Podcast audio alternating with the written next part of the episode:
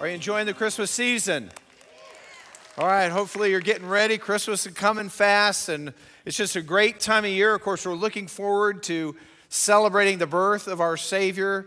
Uh, a lot of us, you know, get a little time off, and it's just great to, to interact with family. Families gather together. We get to watch football. I mean, all the, the bowl season and all that, and college football playoffs next week, next weekend as well. And um, I don't know if you follow the NFL, but some of you still do. One of those is Forrest, and he has a favorite team. What do you know what that is?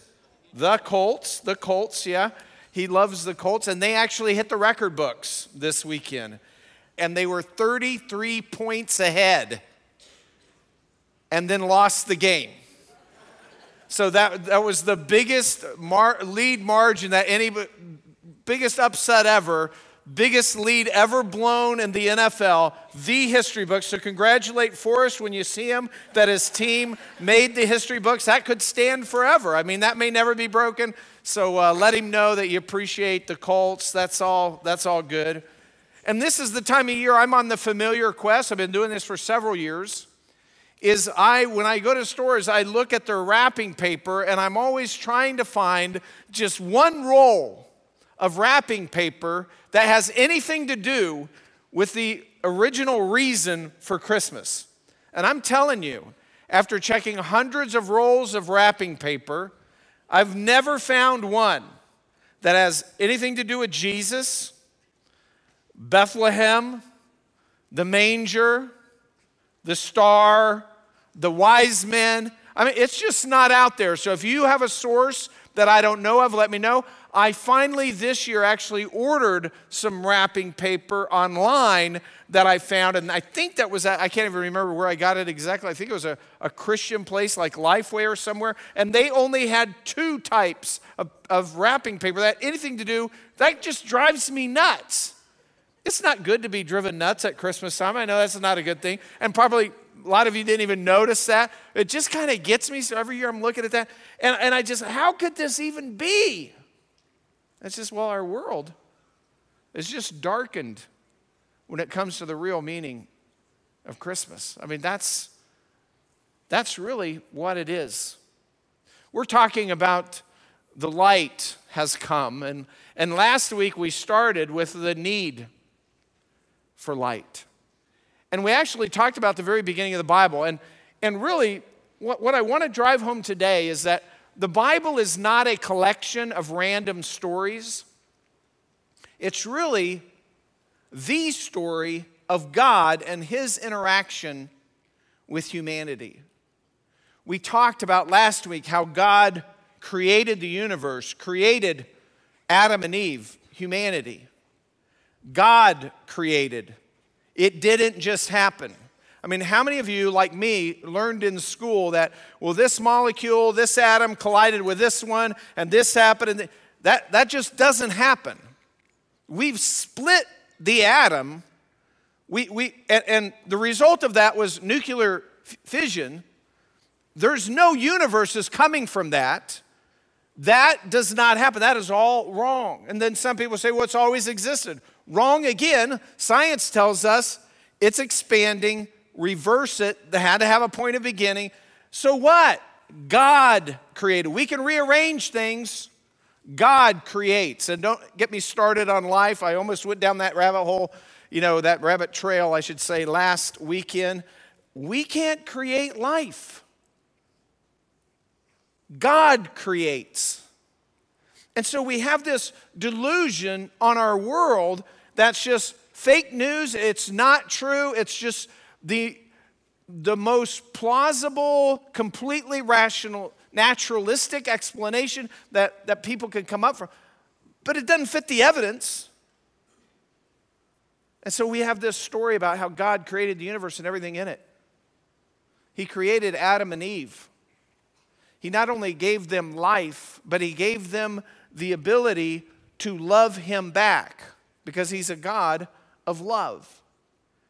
But we talked about how even though he gave us this ability to love him back, we used that freedom of choice, we misused it, and we, we rebelled against God. Adam and Eve did that in the garden. That's called the fall. And that brought sin into the world. And once that sin came into the world from Adam and Eve, we've all been infected. We've all been impacted. And so that sin brought spiritual darkness, and we've all inherited this sin nature. And, and then we have to come with, to grips with the fact that there's not just darkness in our world, it's not just darkness out there. But because we've inherited a sin nature, we find the darkness inside of us. We find things like pride and jealousy and greed and strife and selfishness that's inside of our own hearts. And the world is a dark place because of all that. And, and we, we start off as human beings broken and separated from God. Sin, which we've inherited, has broken our relationship with our Creator. It, it, it breaks our relationships with each other. It's broken our world. We talked about that. It's broken our bodies, you know, where we have to now, we do all these things to try to repair and manage our bodies that as we get older, we, we age and we die. So we take vitamins and medicines and supplements. We go to the gym, we work out, we do this, we do that. We blow up balloons with one nostril. We do whatever it'll take to try to repair what's happening to our bodies. Because everything's been infected by sin. And so people ask, we talked about this last time, why would God create a world where people could sin? Because he wanted to create free people in his image that could love him back. The problem is that love has to be voluntary. You can't force love. If you force it, it's not real love. And, and to have voluntary love, you have to have a choice and with that choice, we've all sometimes chosen sinful things with our freedom to choose. So, what's wrong with the world? It's, it's sin, but it's, it's you and me. And so, the rest of the Bible, that, that's just Genesis 1, 2, 3. I mean, the rest of the Bible tells us how uh, it's the epic story of God's love for us and his pursuit of us to win us back from the effects and the consequences of sin. And so we have this promise of light. This promise of light. And we see it right when sin entered the world. The promise of light began as a result of sin. Immediately after sin entered the world, which is in Genesis 3, the third chapter of the Bible, immediately then is this first glimmer of light in the future. And if you'll remember, we talked about it last time. God held Adam accountable and he held Eve accountable, but he also held Satan accountable and cursed him. Here's what it says in Genesis 14 and 15. And the Lord God said to the serpent, Because you've done this, cursed are you more than all cattle and more than every beast of the field. On your belly you will go, and dust you will eat all the days of your life. And then God continues in the next verse, speaking to Satan this curse. And here's the promise of light. And I will put enmity between you and the woman, between your seed and her seed and speaking of those seeds, he shall bruise you on the head, and you shall bruise him on the heel. And so often we read right through this, but this is the first sign, the first hint, the first glimmer of Christmas is right here in Genesis 3:15. As a matter of fact, scholars have a, a word for this. It's the proto-evangelion, which just means first gospel. It's the first time in the Bible that there's this, this good news, this glimmer of hope, this glimmer of light that shows up. And it's kind of interesting that if you look at it, because what God's saying is the, the offspring, an offspring of the woman will triumph over Satan. And, and the way it's said is her seed, which is really strange because in Hebrew and Greek, and just like in English, we don't say her seed, we say his seed, because seed, when you're talking about people and procreation, seed always refers to something from the man. But here, it's the seed of the woman. And again, that's another, it's another light flash there. It's another a point where we can, oh, because what's going on is Jesus is the uniquely the only person in history who could be described as seed of the woman because he's the only person who didn't have a human father after Adam and Eve. Her seed uniquely pointing to Jesus because Jesus was born of a virgin. Her betrothed fiance, Joseph, had nothing to do with the conception of Jesus. And so sin brought darkness and it infected all of humanity from that day forward. It, it infected Adam and Eve's family. Their first two sons, Cain and Abel. What happens? Cain kills Abel.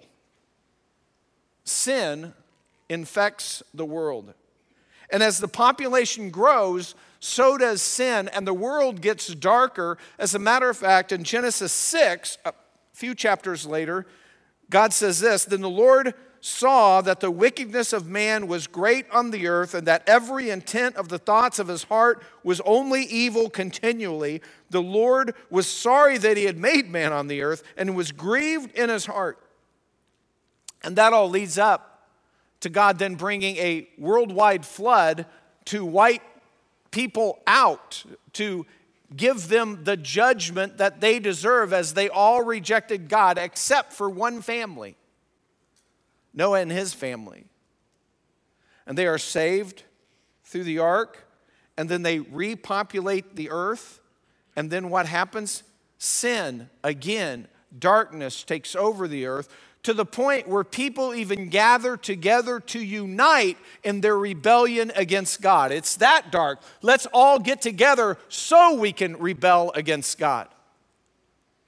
And because of that, God separated the peoples of the earth, He scatters them. And so basically, Genesis 1 through Genesis 11, it's perfection, then sin or the fall, then darkness then judgment. And we see this sin and judgment, sin and judgment cycle repeating over and over.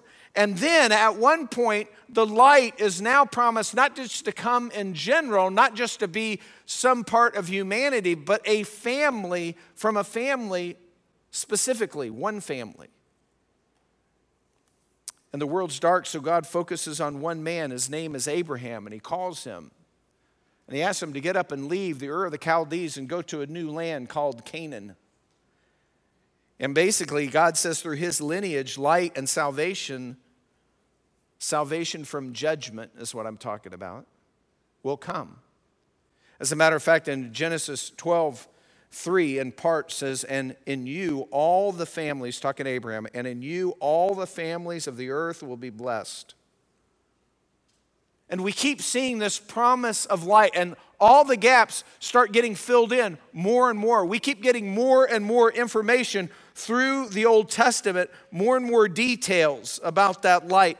Remember, recently we've talked about Abraham's grandson, Jacob, and he had 12 sons.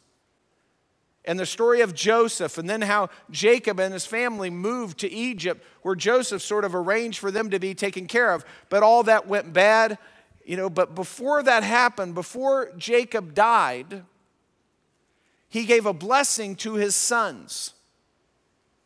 And what's interesting about that is when he blessed his sons, there was this where this line would go through. It wasn't through his favorite son, Joseph, or his two sons, Ephraim and Manasseh.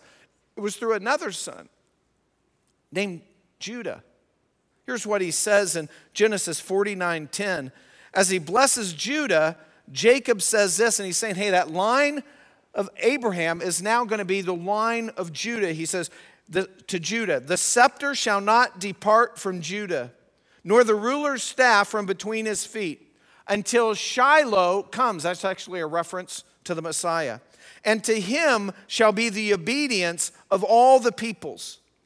So he's saying scepter, that's authority, that's kingship. Shall not depart. He's saying, never going to leave the family of Jacob. It's going to be forever in the family of Jacob. And we see that that's true. And then after these people were then enslaved in Egypt, and then they were led out by Moses, he received the law. They wandered for 40 years because they rebelled against God again. Finally, through Joshua, they entered the land.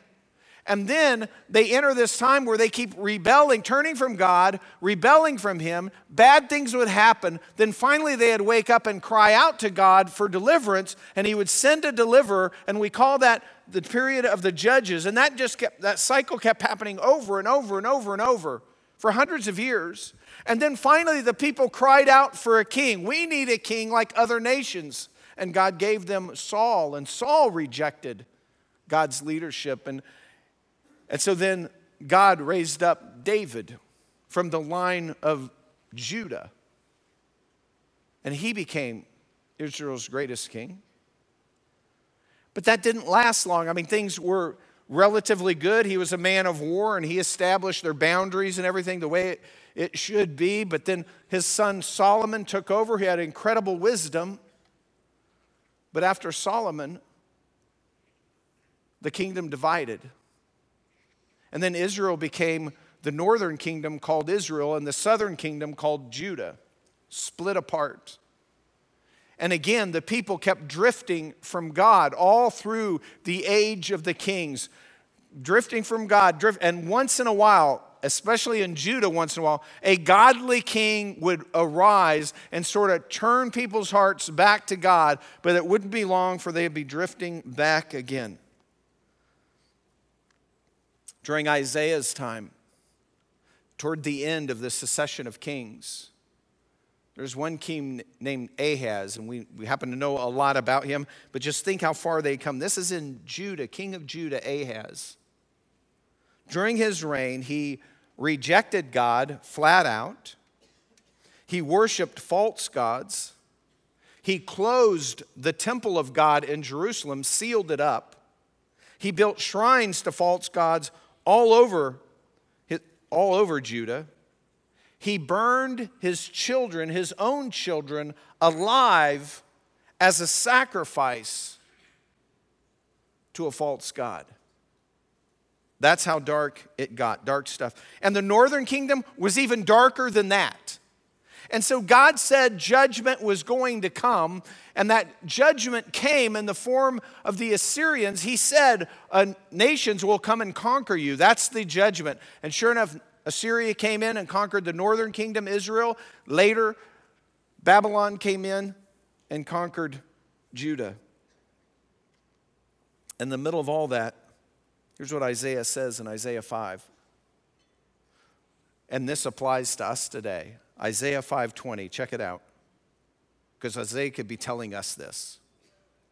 Woe to those who call evil good and good evil, who substitute darkness for light and light for darkness, who substitute bitter for sweet, sweet for bitter. Woe to those who are wise in their own eyes and clever in their own sight. This is what Isaiah's saying why the people of Israel and Judah are completely rebelling against God. And the same thing is happening here in our world today. And while Ahaz is doing unspeakable things, God kept promising through different prophets, the most prolific of which is Isaiah. And here's what Isaiah says in chapter 7 Therefore, the Lord Himself will give you a sign. He's saying the light's still coming. Behold, a virgin will be with child and bear a son, and she will call his name Emmanuel. And so the prophets keep pointing to the light. They keep saying, There's a promise of light. Hold on to God's promise of light. Stay with God. A couple chapters later, Isaiah says in 9 2, the pe- and this is kind of a, a Christmas passage from the Old Testament, just like 714. He says, The people who walk in darkness will see a great light. Those who live in a dark land, the light will shine on them. And so we, we get, hey, that's all pointing forward to the Messiah. What's even more interesting, if you want to get into the details of how people were living in the Old Testament, is there's a context to this verse. That's a pretty well known verse.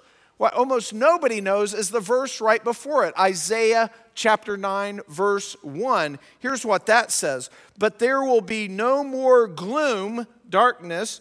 There will be no more gloom for her who is in anguish. In earlier times, he treated the land of Zebulun and the land of Naphtali with contempt.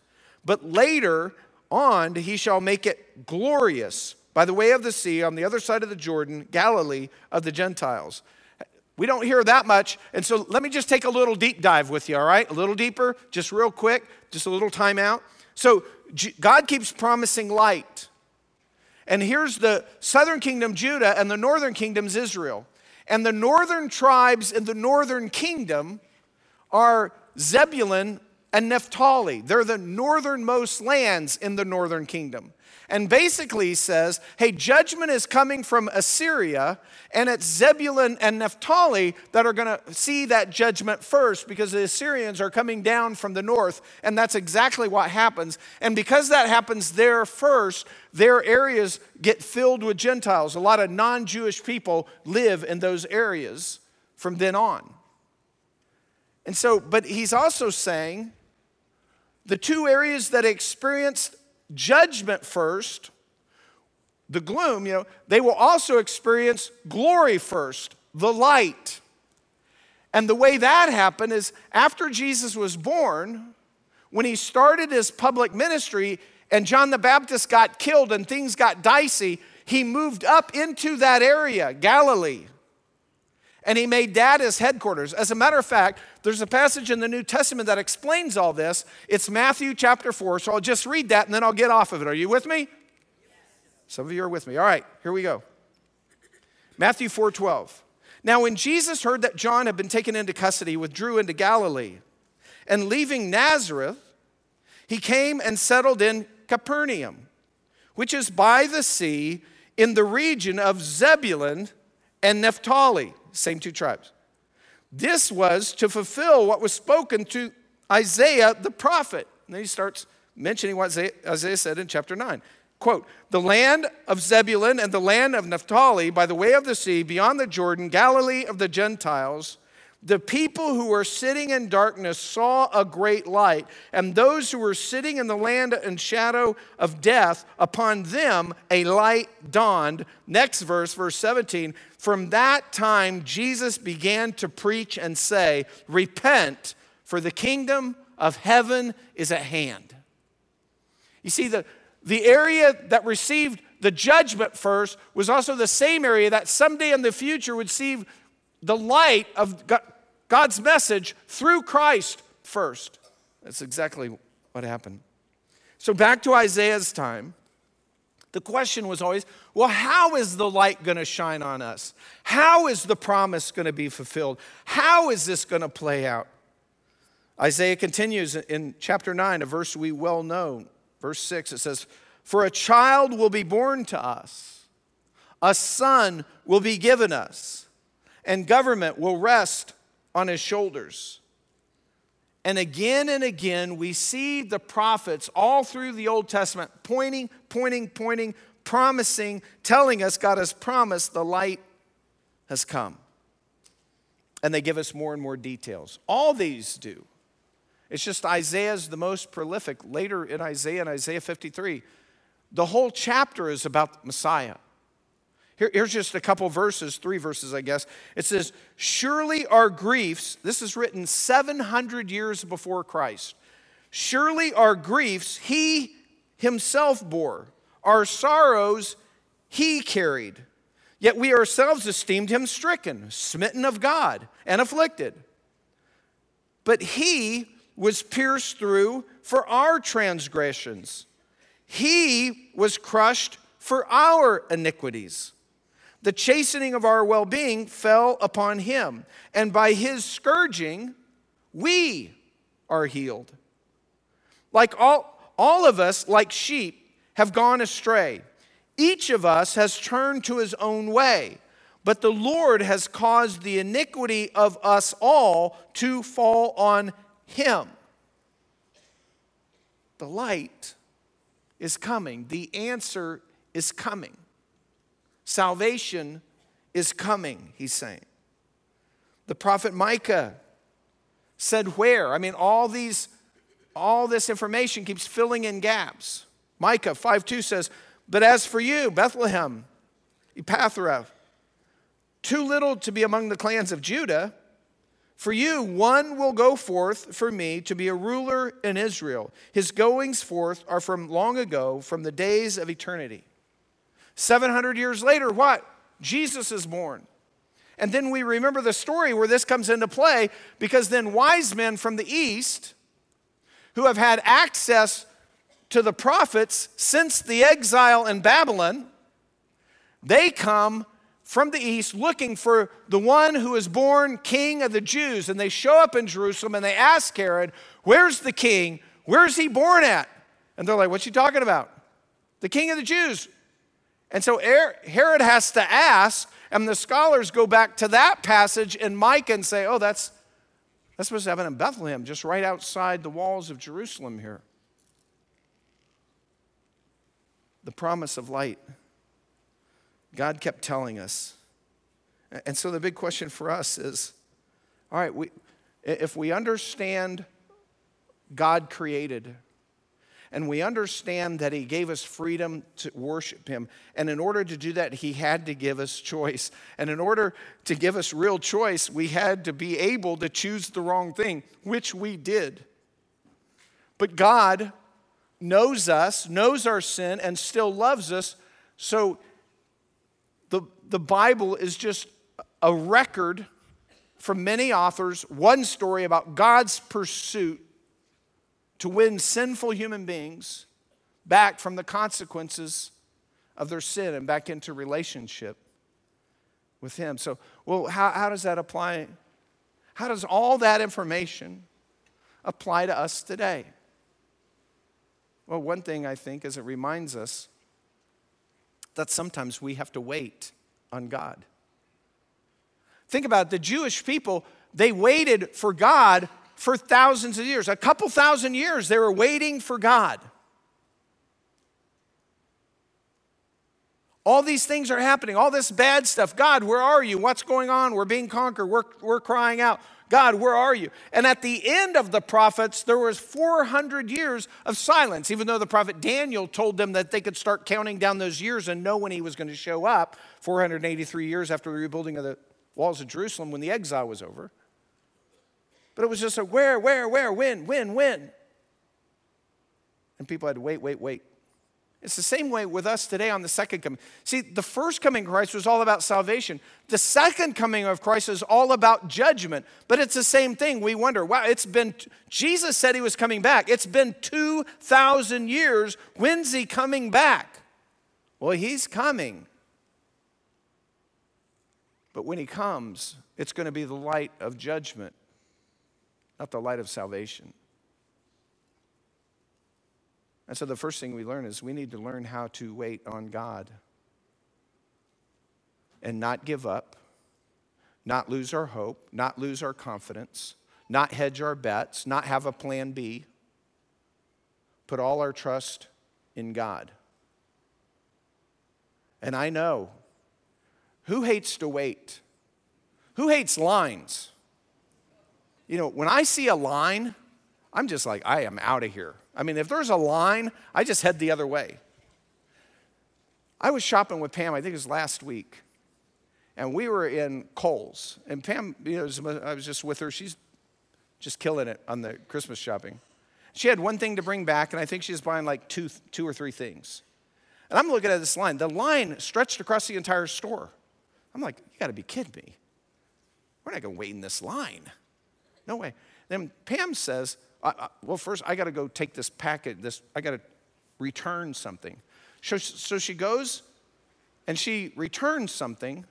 And after they, re, and, and she just walks right up to the counter and returns it. And after they're done, they say, Is there anything else I can help you with? And she said, Well, no, unless I could check out here. And they said, Yeah, you could check out here. And they checked her out. She waited zero. There's a whole store of people in line that stretches across the whole store, and she walks up to a counter, returns something, and checks out. That's why I married Pam. she is smart. She knows how to do it, she knows the system. She's a world class shopper. I mean, it's just amazing. Anyway, so we need to learn how to wait. And sometimes people are waiting. You know, God, where are you? I'm hurting, or I'm waiting for that person we have at least one couple in our church, they're waiting for a baby.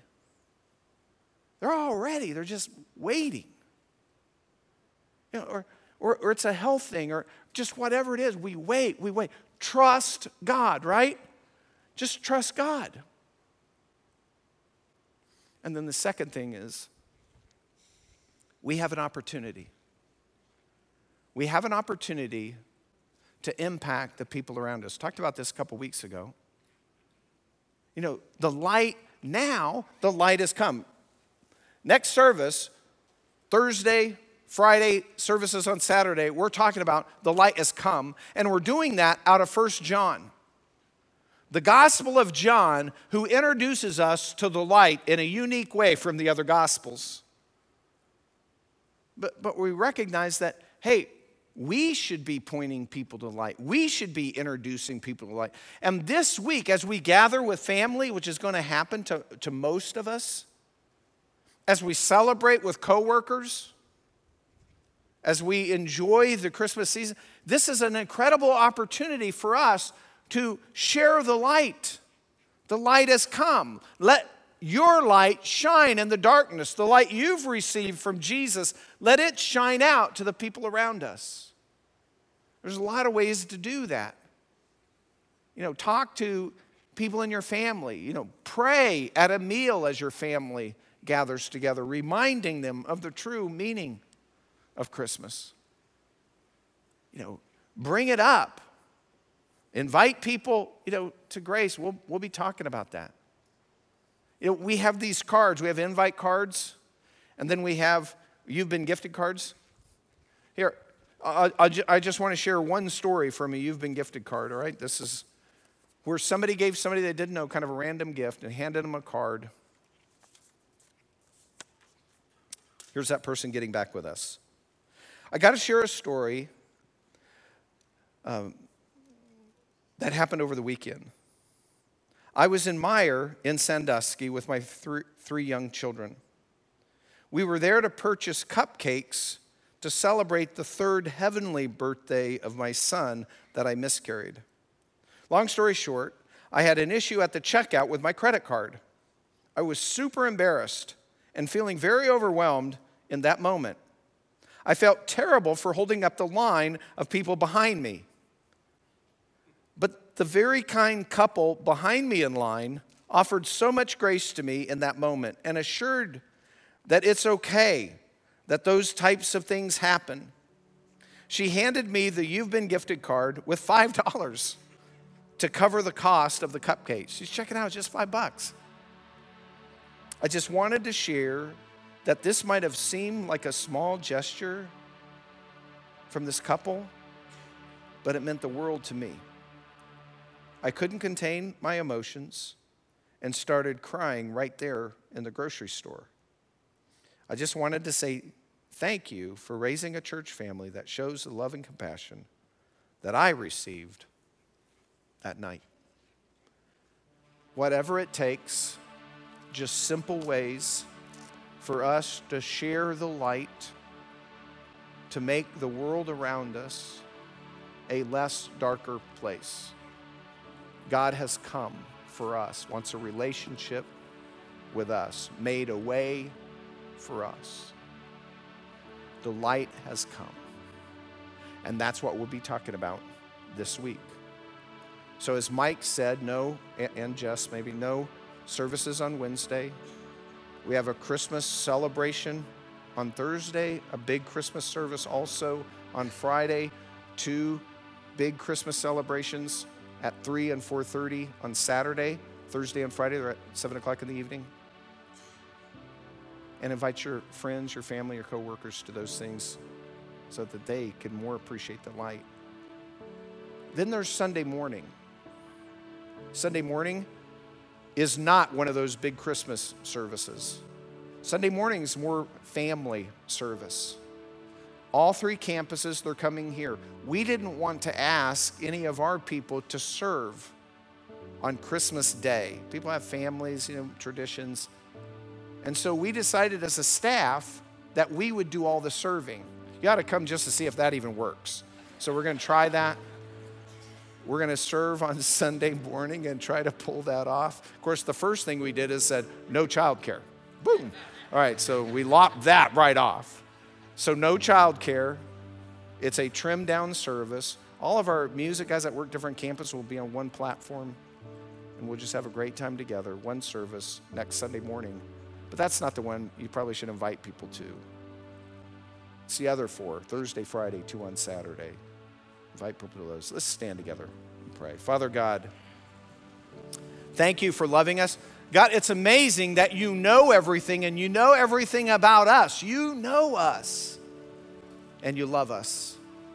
And you've provided a way that we sinners could be reconciled to a righteous and holy God because the light has come in your Son, Jesus. God, we thank you for that greatest gift and help us to share that with others around us like you've commanded us to do. Thank you, Lord, for Jesus. In Christ's name we pray. Amen.